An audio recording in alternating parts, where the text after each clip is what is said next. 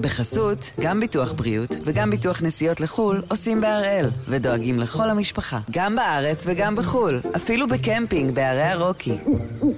כן, גם שם, כפוף לתנאי הפוליסה וסייגיה ולהנחיות החיתום של החברה. היום יום שלישי, 27 באפריל, ואנחנו אחד ביום, מבית N12.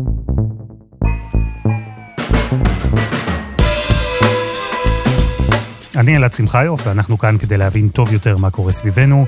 סיפור אחד ביום, כל יום.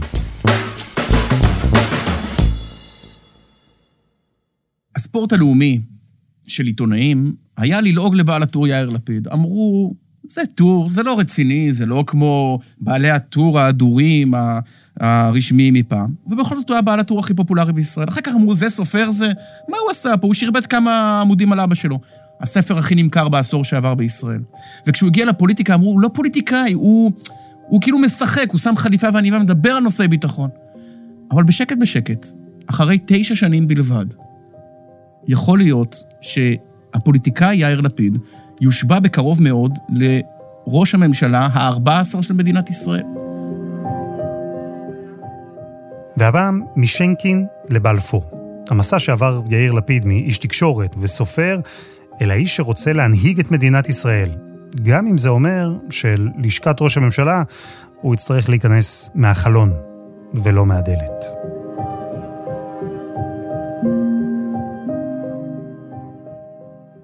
אהלן סגל. מה נשמע? מצוין, איך אתה? תענוג. תגיד, מתי אה, יאיר לפיד החליט שהוא רוצה להיות ראש ממשלה? לפני שכף רגלו דרכה בכנסת בפעם הראשונה. תראה, על אה, דווי ב-2008, אמר לו אבא שלו, טומי, אה, אתה תשלים את העבודה שאני התחלתי. טומי לפיד הקים מפלגה, או יותר נכון, הצטרף למפלגה והמציא אותה מחדש, שינוי, מפלגה מאוד ותיקה, אבל הוא לקח אותה ממנדט אחד לחמישה עשר. אה, זה היה בימים שחמישה עשר מנדטים היו הישג די מדהים למפלגה חדשה, וזה נגמר כדרכן של מפלגות מרכז. אה, אבל המסע של אה, משפחת לפיד אה, לצמרת לא הסתיים שם. אז זהו, שכנראה אי אפשר באמת לדבר על יאיר לפיד, האדם והפוליטיקאי, בלי לדבר על טומי לפיד, האדם והפוליטיקאי. טומי לפיד היה אחד האנשים הכי צבעוניים במדינת ישראל. הוא היה האדם הראשון שהכניס לכאן מדריכי טיולים. הוא הראשון שהכניס ספרי בישול, הוא היה העורך הראשון של האישה או של את, אני לא זוכר איזה מהם. והוא כל פעם המציא את עצמו מחדש. פעם בתור איש הטיולים, פעם בתור איש האוכל, פעם בתור הימני שאומר צריך לשים מכוניות תופת במרכז ערים פלסטיניות, רק ככה הם יבינו, ופעם בתור איש השמאל, ואז בתור פוליטיקאי, שלפני כן הוא היה נגד כנופיית שלטון החוק וכנופיית הפשע, המאפיה המאורגנת, כמו שהגדיר אותם, וכשר המשפטים הכי מגן על המערכת. טומי לפיד ניסח את המרכז בדרך הזאת שלו. ראש הממשלה קנה כאמור את תמיכת שינוי בתקציב המדינה במחיר 700 מיליון שקלים. ערב טוב ליושב ראש שינוי טומי לפיד. קונים את הסבתא שלך. הביטוי הזה הוא פסול מעיקרו, אני יודע קצת על חדשות בוא נניח, מר לפיד, הניסוח בוא נניח... הזה, קריין חדשות זכות לדבר ככה. אני, לא קנה. אני מבקש ממך, אני מבקש ממך ראשית, אני מבקש ממך ראשית, תקפיד. יש משהו עד היום בעובדה שהאבא והבן הם אנשים מאוד שונים וקצת דומים. נכון, עם השנים קצת הכל גם נהיה דומה. הם מאוד שונים בעובדה שה... את טומי לפיד כולם אהבו לכעוס עליו מזמן לזמן, ואת יאיר לפיד כולם אהבו לאהוב. אחד היה, עשה כל הזמן בלהרגיז, או ככה נראה לפחות, ואחד היה עסוק בלהגיד, לדבר על המכנה המשותף הרחב ביותר. אבל בסוף החיידק הפוליטי דבק בשניהם.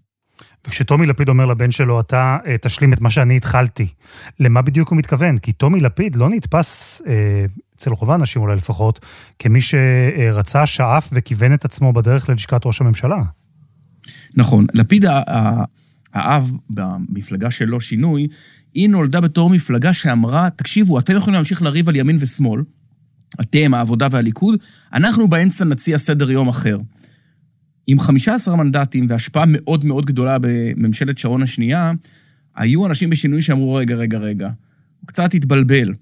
הוא באמת מכוון שם הכי גבוה. אני זוכר ממש שיחות כאלה מזמן אמת. אמ, מה רע בלהיות מן המפלגת הירוקים כזאת, שהיא, שהיא גוזרת את הנתח שלה, משפיעה מאוד, אבל לא חותרת ללשכה המשמעותית מכולם. לפיד מהיום הראשון שלו, הולך הכי גבוה שאפשר. אז יש אה, צבא פוליטית מאבא, ויש שאיפות פוליטיות שהן הכי גבוהות שיש. מתי בפועל אבל יאיר לפיד עושה את הצעד והופך לפוליטיקאי? בעצם המעבר, בעיניי המעבר המשמעותי מכולם בדרך של לפיד לפוליטיקה, הוא המעבר מתוכנית אירוח ובידור. הנה, חמש עובדות על אריק איינשטיין. יש לו עשרה נכדים. המעבר מיאיר לפיד בשידור חי לבין אה, אולפן שישי. ואתה זוכר מה היה המשפט הפותח? ערב טוב, אני יאיר לפיד ויש לי עניבה. אולפן שישי הוא גם המהדורה שבה אנחנו מסכמים את השבוע שעבר עלינו. אבל אה, אה, בעצם עד המעבר הזה, יאיר לפיד של עולם התקשורת לא היה אדם שמכוון לפוליטיקה, בטח לא לראשות הממשלה. פרזנטור של בנק, ועושה כל מיני אה, חלטורות במשחק, ויש איזה קטע שהוא כאילו מתמזמז עם איזה מישהי בפתיחה של התוכנית אירוח שלו, ואומר לנתניהו, אני לא מבין כלום בכלכלה וכאלה דברים. לא, תראה, אני ראיתי את זה מגיע בכמה טקטים. היה איזה ראיון אחד על השקה של ספר שהוא אומר שהוא הפסיק לעשן סיגרים, וכאמור, המעבר לאולפן שישי, היה לי הכבוד לעשות את הכתבה הראשונה שלי, לאולפן שישי הראשון של יאיר לפיד, והוא אמר לי, אני רוצה שהכתבה הראשונה תהיה, אתה יודע על מה? על החלטות ממשלה שלא מקוימות. ואז הגיעו סדרת כתבות בנושאי חינוך, וגדעון סער, שהיה שר חינוך, נטרף מזה ואמר, הוא בונה את הקמפיין שלו. זאת אומרת, בשנים האחרונות, בין 2008 ל-2012, היה ברור מסלול הריצה. לא סתם היה את החוק שקידמו הליכוד וקדימה גם יחד. אה, שנועד לחסום עיתונאים מכניסה לפוליטיקה עם תקופת צינון, כי כולם הבינו את האיום. לא, יאיר, יש כאלה, בוא, הבאתי לך פה משהו, תסתכל. מה הבאת לי? תסתכל, בקבוק יין, תסתכל, בוא תסתכל. נו. ושתי כוסות. לחיים. כן. שמעתי שאתה הולך לראשות הממשלה. אוי, נו באמת. אז קדימה. בחייך. זה קמפיין. אתה יודע, פעם האחרונה ש... אני חושב שהראשון שזיהה אותו היה בנימין נתניהו, והם החליטו לחסום אותו.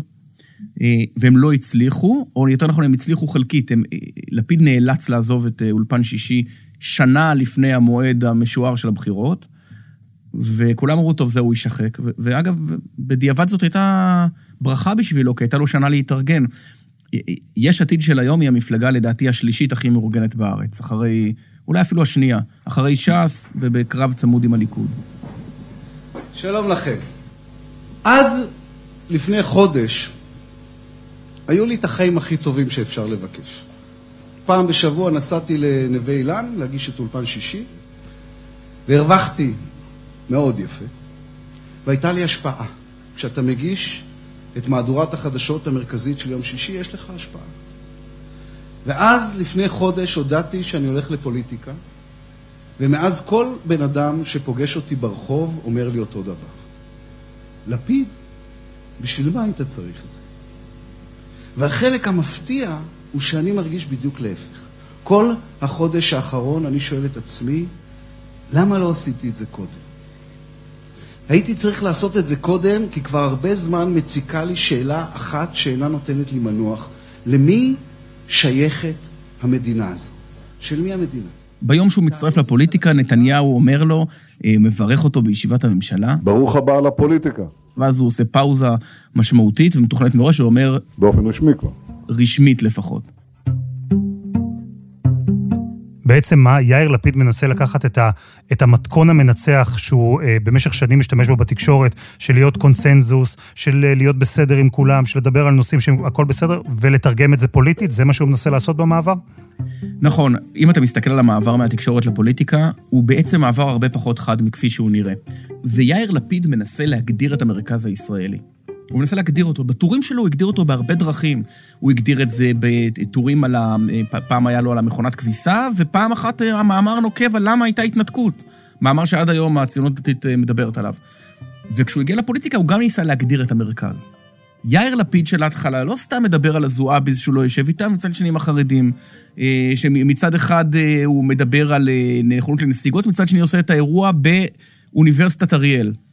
כי הוא ניסה להגדיר את המרכז הישראלי, וזה הסוד הצלחתו הראשונה. Mm. הרשימה הראשונה של יש עתיד הורכבה, עשיתי פעם אייטם שלפיד לא אהב, אבל לא התכוונתי בכלל להעליב, אלא להפך. אה, הראיתי כמה אנשים שם התארחו אצלו בתוכנית. היו שם, זה ממש היה כמו זה, רב, אה, אני יודע, אה, אלוף בצה"ל, עיתונאי, כאילו כל הזה, ראש עירייה מהדרום, אה, דוקטורנטית מצטיינת, ובעצם התארגנה לרשימה כלל ישראלית. ואני חושב שהאירוע החשוב ביותר בהקמת הרשימה של יאיר לפיד, מה שאמור לתת לו את העוד קומה, בניגוד לאבא שלו, זה שמספר שתיים ברשימה שלו הוא רב שבאופן טכני לפחות הוא מתנחל. הוא גר ביישוב שנמצא ממש על הקו הירוק. זאת הייתה אמירה של א', אני לא אבא שלי, תשפטו אותי בהתאם למי שאני. שתיים, אני אנסה בכל הכוח לבוא ולהביא מנדטים גם מהצד ההוא. וליש עתיד במשך כמה שנים לא היו המון, היו די מעט. אבל, אבל היו מצביעים דתיים לאומיים. והיו לו, לא פחות מזה, היו לו חברי כנסת דתיים לאומיים. העזיבה שלהם לאט-לאט העידה שלפיד או התייאש מהכיוון הזה, או, ש... או שהם התייאשו מלפיד. עכשיו, אה, לפיד, שהוא מקים את יש עתיד, אה, יכול לבחור בכמה כמה דרכים, בכמה אפשרויות, והוא הולך על הדרך של להקים מפלגה שהוא בעצם השליט הכל יכול בה. גם זה לקח שהוא לומד מאבא טומי, שבסופו של דבר היה במפלגה שלא באמת הייתה לו שליטה בה? כן. יותר מזה, אני זוכר את הערב שבו שינוי קרסה. החלטתי בצער אמיתי להתפטר מתפקידי כיושב ראש מפלגת שינוי, אני חייב לקחת על עצמי אחריות על קריסת המפלגה כרגע. ואני מקבל אחריות, אבל אני לא מרגיש אשם. זה קרה במלון אה, קרלטון, בקומת הקרקע. היה אז דמוקרטיה פנימית במפלגת שינוי. ולפיד, ולפיד האבא הפסיד בהצבעה. או יותר נכון, הוא ניצח, אבל כל המקורבים שלו הפסידו, בעצם הוא החליט שהוא לא רוצה את המפלגה הזו. והלקח של יאיר לפיד, שלדעתי מעצב את הפוליטיקה הישראלית עד היום, היה שהוא יקים מפלגה שבה אי אפשר יהיה להדיח אותו. ולכן, במועצה נמצאים אימא שלו, אשתו, הילד שלו והחברים של הילד שלו מהרחוב. אין אפשרות להדיח את יאיר לפיד. השם של המפלגה הוא יש עתיד בראשות יאיר לפיד. יש עתיד,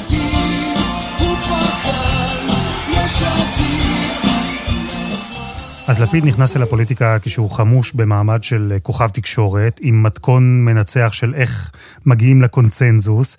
הוא גם למד את הלקח הפוליטי של אבא שלו, ומגיע עם מפלגה שהיא כולה סביבו וכולה שלו.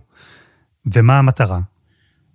לפיד מהיום הראשון שלו הולך הכי גבוה שאפשר. הוא אומר, המפלגה שהקמנו, אז קראו לה עתיד, היא שינתה את השם שלה ליש עתיד מאיזה סיבה של מפלגה עם שם זהה, היא תביא 22 מנדטים. וכולנו צחקנו, השקנו כוסות יין משובח שהיה שם בכיבוד, כי זה היה יותר אירוע כזה, נראה אירוע עסקי כזה, השקה מאשר השקה של מפלגה. וביום הבחירות הוא הביא מספר מאוד קרוב ל-22 האלה. הפתעות גדולות, נאמר לכם בזהירות, סביר מאוד להניח שבנימין נתניהו הוא ראש הממשלה הבא של ישראל, אבל האיש החשוב במדינת ישראל הוא יאיר לפיד. 31 מנדטים לליכוד ביתנו, 19 מנדטים, סנסציה של ממש ליש עתיד. ליל הבחירות עשר ודקה. עופר שלח בא ללפיד, על המסך רואים את החגיגות במטה יש עתיד, ואומר לו ברכות, הפכת לאכזבת הבחירות הבאות. איש לא שיער שהמפלגה הזו תגיע לגודל כזה, של כמעט 20 מנדטים. יש עתיד הייתה אז הסיעה הגדולה ביותר בכנסת, כי הליכוד וישראל ביתנו התפצלו. זה דבר שקשה לתפוס אותו. ו, ובעצם, מבחינת לפיד, השילוב של הארגון עם אבק הכוכבים נתן לו אה, את ההישג ההוא. ואז הוא, הוא אה, כורת ברית אחי, מה שנקרא, עם נפתלי בנט, ואני לא יודע איך אתה רואה את זה ואיך ראית את זה בזמן אמת, אבל אני חושב שכן מתגלים סימנים של יאיר לפיד, כפוליטיקאי טרי אמנם, אבל כן פוליטיקאי ממולח, שכן מבין פוליטיקה. נכון. בעצם אה, לא ברור מי נהנה מהברית הזאת יותר, לפיד או בנט, והיא בכלל התחילה כאירוע תועלתני. לפיד פחד שהוא יישאר בחוץ, ובנט פחד שהוא יישאר בחוץ, אבל במבחן התוצאה, מהאירוע התועלתני הזה שנולד בגלל חוסר החיבה, נגיד זה בעדינות של נתניהו, נולד מן איזה אירוע עם פוטנציאל לשנות את הפוליטיקה הישראלית. כי לפיד ובנט, שניהם, יותר לפיד, אה, זכו בבחירות על רקע מין שבירה של הקו הזה, של הימין-שמאל. הם אמרו, אתה יכול, אה, אין, אין סיבה שאתה תהיה כזה איבה בעם. הנה, אנחנו בצבא הולכים ביחד, אנחנו גרים באותן שכונות, אין סיבה שלא נהיה ביחד גם באותה קואליציה. כן, אבל בוא נזכור שאז הברית הזו לא עבדה. אז מה קרה שם? תראה, הם כל הזמן, לפיד חשד בבנט שהוא הרבה יותר ימני ממה שהוא מציג את עצמו, ובנט חשד בלפיד שהוא הרבה יותר שמאלני ממה שהוא מציג את עצמו, והחשד הזה עומד בעינו עד היום, וכנראה הוא גם מוצדק. היכולת שלהם הייתה, או הניסיון שלהם היה, להגיד, בואו נניח בצד את הדברים האלה. לא נריב על הנושאים הגדולים. ביום-יום אנחנו יכולים לתפקד.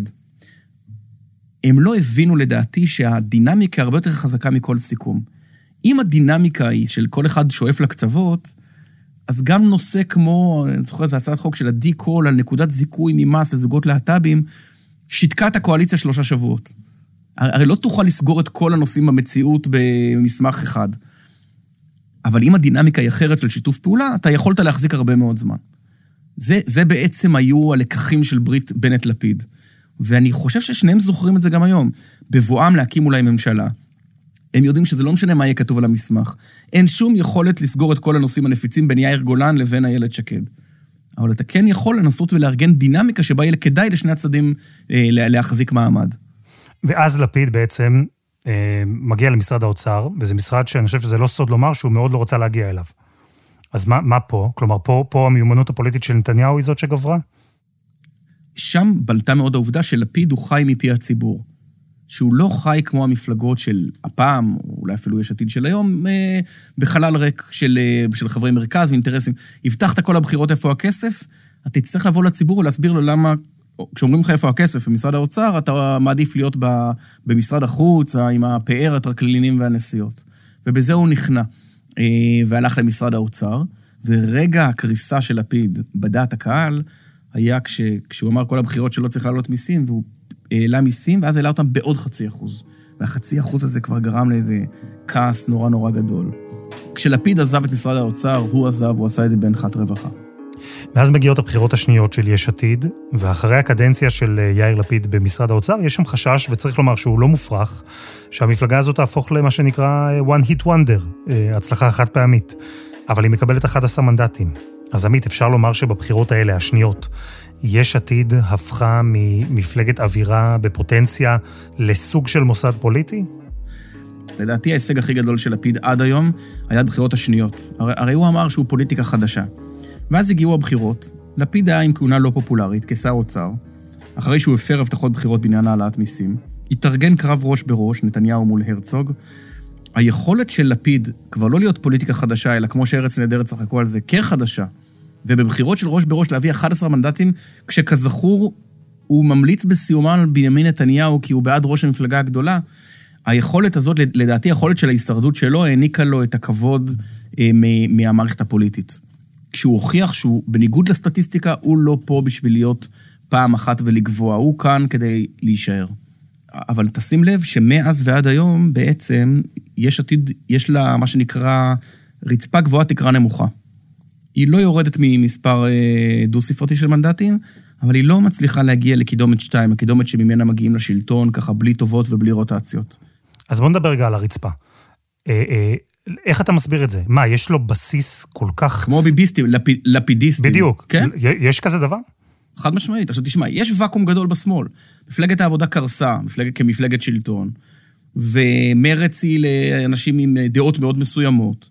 וכן, האנשים האלה שלא רוצים את הימין, לא רוצים את נתניהו, מצד שני, אה, סוציאליזם לא עושה להם את זה, אז, אה, וגם לא הפלסטינים, אז, אז כן, אז, אז מי יש להם אם לא יאיר לפיד? זאת הרצפה. אבל יש גם תקרה מזכוכית, והסיבה לזה היא שא', במדינת ישראל, אם היית במחנה ולא היית גנרל ואין לך ניסיון ביטחוני, אז uh, אתה בבעיה. שתיים, ענייני פוליטיקת הזהויות, אם אתה רוצה ללכת עליהם. המיליונר, הבן של המיליונר, איש התקשורת, בן איש התקשורת, ההוא מתל אביב, בן ההוא מתל אביב. אנשים לא מתחברים לזה מצד מסוים של הפוליטיקה הישראלית. כמספר האוהבים, כך מספר השונאים, זה, זה, זה ה trade-off. ויש ליאיר לפיד עוד בעיה או עוד uh, תקרה, ובמציאות הפוליטית הישראלית היא קריטית, וזה החרם של הפוליטיקאים החרדים עליו. כמה זה יאיר לפיד, וכמה זה בכלל טומי לפיד? גם וגם. זה פוסט-טראומה כמובן. קודם כל, גם אם לפיד היה מגיע עם כוונותיו טהורות לגמרי, זה, זה, זה, לשכנע זה קשה. אבל לפיד הגיע עוד, עוד ערב היום הראשון שלו בפוליטיקה ודיבר על איפה הכסף, כשתזכור מה המסר. המסר הוא אתם, השליש, העובד, המשרת במילואים. והמשלם מיסים, אתם מממנים את כל היתר. מי עם כל היתר? למי הוא התכוון? לניצולי השואה, למגזר הערבי, הוא התכוון לציבור החרדי. אני רואה את כל בחירות 2013 כמין מסר כזה, ותזכור עוד דבר, שתי הפעמים היחידות שבהם החרדים מצאו עצמם באופוזיציה בדורות האחרונים, היו עם לפיד האבא, עם לפיד הבן. יעקב ליצמן, יום אחד בטעות, יורד ליצמן מהדוכן הנואמים, עולה לפיד והוא ככה נוגע בדש החליפה של ליצמן כדי לאיזה הפגנת ידידות קו נטוי, סליחה, תזוז מהדרך. ליצמן לוקח את היד ומול כל הכנסת מנער כאילו בתיעוב את ה... כאילו נגעה בחליפתו איזו טומאה שהוא חייב לטהר. אה, לפיד מבין שהוא חייב לשבור את האירוע הזה. לפיד מסיים את בחירות 2015 כשהמסקנה האסטרטגית שלו היא לפנות ימינה. לפנות עוד יותר ימינה ממה שהוא היה. וזה הטלית בכותל מבחינה סמלית, ואמירות כמו נגד שוברים שתיקה, ואמירה נגד הדתה, שהוא נאלץ לחזור ממנה, שאין במדינת ישראל הדתה, זה רק התקף חרדה. והשבירה הזו אה, ימינה, זה עובד?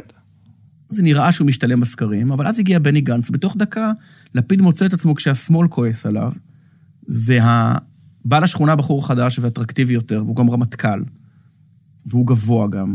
והוא פשוט נראה כמו, לפיד פתאום נראה כמו הבחור, הפוליטיקאי הישן, המשופשף, האפור אפילו קצת, לעומת בני גנץ שזהר שם באיזה... וזה היה יותר אירוע של חוסר ברירה. לפיד לא רצה להתאחד עם גנץ וגנץ לא עם לפיד. אבל הלחץ האדיר הביא אותם אה, לשבת ביחד. אמ, אנחנו לעולם לא נדע מה היה קורה אם הם לא היו מתאחדים. אני אישית חושב שלפיד היה מפרק את גנץ. אה, שגנץ היה מאוד לא מיומן פוליטית ולפיד כן, ו... אבל הניחוש שלי טוב כמו של כל אחד אחר, ובמבחן התוצאה הם התאחדו. ואתה רואה שבנפרד זה גם הרבה פחות, אה, הרבה פחות עבד להם. לפיד הציב את הדרישה לרוטציה, כי הוא הגיע למסקנה שהוא רוצה כבר ומסוגל להיות ראש הממשלה יותר מכל האנשים האלה, או לפחות לא פחות מהם. ובעצם מאז 2015 בערך, המרוץ שלו לראשות הממשלה הגיע לשלב המוצהר. אז האיש שרצה להיבחר לראשות ממשלה, קיבל מעליו שחקן פוליטי טרי, ואז גיבש אסטרטגיה אחרת, שלפיה הוא ינסה להגיע ללשכת ראש הממשלה דווקא כשני ברוטציה. אבל הסוף ידוע, אה, לפיד לא נהיה ראש הממשלה, גם לא החליפי, אלא ראש האופוזיציה. נכון. אני לא חושב שלפיד רצה להיות יושב ראש האופוזיציה, התלווה לזה עוד משהו אחד, והוא היחסים שלו עם בנימין נתניהו. הוא גם רואה בו נמסיס, כמו כל אדם שרוצה להיות ראש ממשלה. תוסיף לזה את כתבי האישום נגד ראש הממשלה, ואת התחושה שלו שנתניהו מוביל את המדינה לאסון, ואתה פתאום מקבל את יאיר לפיד, שפעם השמאל אהב לשנוא אותו. השמאל תיעב אותו בשנים הראשונות שלו בפוליטיקה, הוא ראה בו מין איזה חיקוי פלקטי חסר דעות, מתחנף לימין, לובש טליתות. פתאום הוא אומר, רגע, גנץ בגד ובוגי אה, לא רלוונטי, מפלגת העבודה על הקרשים ואשכנזי בממשלה של נתניהו. אז, אז אנחנו נלך עם לפיד, הוא היחיד פה שלא נכנע לאף פיתוי. וחזרתו של לפיד לאזורים האלה של 17 מנדטים, שבהם אפשר לדבר על ראשות הממשלה, היו, היו בזכות המנדטים האלה. אז לפיד שהתחיל כמפלגת מרכז, ואחר כך שבר ימינה כדי להתחרות על הקולות של הבוחרים שם, עכשיו הפך ליקיר השמאל. השאלה אם גם עושה את התזוזה האידיאולוגית לכיוון השמאל הישראלי. זה אומר שהוא... השאלה מה זה שמאל היום. כן, בסנטימנט כן. אה, הוא משמיע אמירות שמציבות אותו, לדעתי, בקוטב הכי אה, שמאלי של המפה הציונית, במובן, לא מדבר במובן הדעות. אלא למשל בעובדה שיאיר לפיד הוא האדם הראשון שהניח על השולחן מכל הפוליטיקה הישראלית את הנכונות להקים ממשלה על קולות הרשימה המשותפת. בהתחלה עוד גמגם, הוא אמר שלא, ואז שגנץ בכלל גרם לו, אבל בחודשים האחרונים לפיד אמר את זה על השולחן, והאדמה לא, לא רעדה. אה, ומבחינתו הוא אומר לעצמו, אז אה, ככה נביא את התמיכה. תראה, יש עתיד של 2021 היא מפלגה אחרת לגמרי מיש עתיד של 2013. בהתחלה יאיר לפיד ניסה להיות הגשר על פני תהום, והיום הוא מהצד השני של התהום.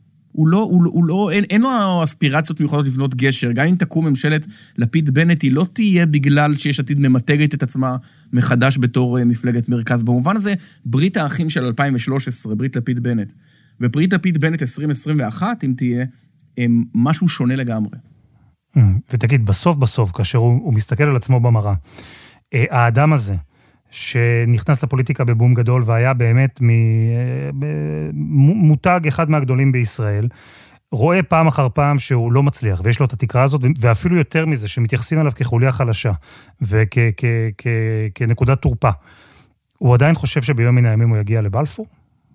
תראה, השאלה הגדולה היא איך יסתיימו הבחירות האלה מבחינת יאיר לפיד. מצד אחד, המחשבה שמישהו עם 17 מנדטים ייתן לנפתלי בנט, לאדם עם שבעה מנדטים מהמחנה השני, ואדם שהוא לא מעריך את, את uh, תבונתו הפוליטית, או את אומץ ליבו, או את יכולת העמידה שלו, ייתן לו את ראשות הממשלה הראשונה ברוטציה, היא בלתי נסבלת. מהצד השני, א', יאיר לפיד אמור להיות ראש הממשלה החליפי, שתיים, הוא אמור להיכנס לשם, ושלוש, יכול מאוד להיות שהוא הגיע למסקנה שזה הכי קרוב שהוא יוכל להגיע, מה שנקרא, באמצעים אה, אורגניים. שהדרך שלו היא להגיע באמצעי המכני שנקרא הרוטציה. עכשיו, התובנה הזאת מלווה אותנו עוד כבר, זו השנה השלישית, מאז שהוא חתם על הסכם הרוטציה עם בני גנץ. שהדרך של ראש מפלגה מהמרכז-שמאל, בלי תואר רמטכ"ל ובלי מפלגה שורשית וותיקה להגיע לראשות הממשלה, עוברת באמצעות מה שנקרא ויתורים כואבים עם פשרות היסטוריות. זה הסיפור. יש בלפיד אכזבה או מרירות? בדיוק חשבתי על זה הפוך. תסתכל על זה בפרספקטיבה היסטורית. זה אומר שאם תמולא הרוטציה והממשלה תשרוד, אז יאיר לפיד, אחרי תשע שנים של, אה, בפוליטיקה, נהיה ראש ממשלה. יש רק אדם אחד שעשה את זה יותר מהיר, קראו לו אה, בנימין נתניהו. זה אומר שיאיר לפיד מחר בבוקר, או מתי שזה לא יהיה, הוא, ביוגרפיה שלו, גם שר חוץ, גם שר אוצר, גם יושב ראש אופוזיציה. זה כבר לא איזה מין אה, מטאור או כוכב שביט כזה שמגיע ומיד נופל. לא, זה לא מטאור, זה כבר כוכב שנכנס מסביב למערכת השמש, אתה יודע, כבר הוא, הוא נע במסלול שלו. הלוויין, הלוויין נע במסלולו, זה, זה דבר שנראה לנו היום מובן מאליו, הוא ממש לא היה מובן מאליו לאורך שנים ארוכות. עמית סגל, תודה רבה. תודה, אלעד. וזה היה אחד ביום, מבית N12. אתם יכולים למצוא אותנו ב-N12 ובכל אפליקציות הפודקאסטים. אם תעקבו אחרינו תוכלו בכל בוקר לקבל את הפרק החדש, ואם יש לכם משהו שממש בא לכם להגיד לנו, אתם לא צריכים לצעוק אל הטלפון, פשוט תצטרפו לקבוצת הפייסבוק החדשה שפתחנו, חפשו אחד ביום בפייס, ואנחנו כבר שם.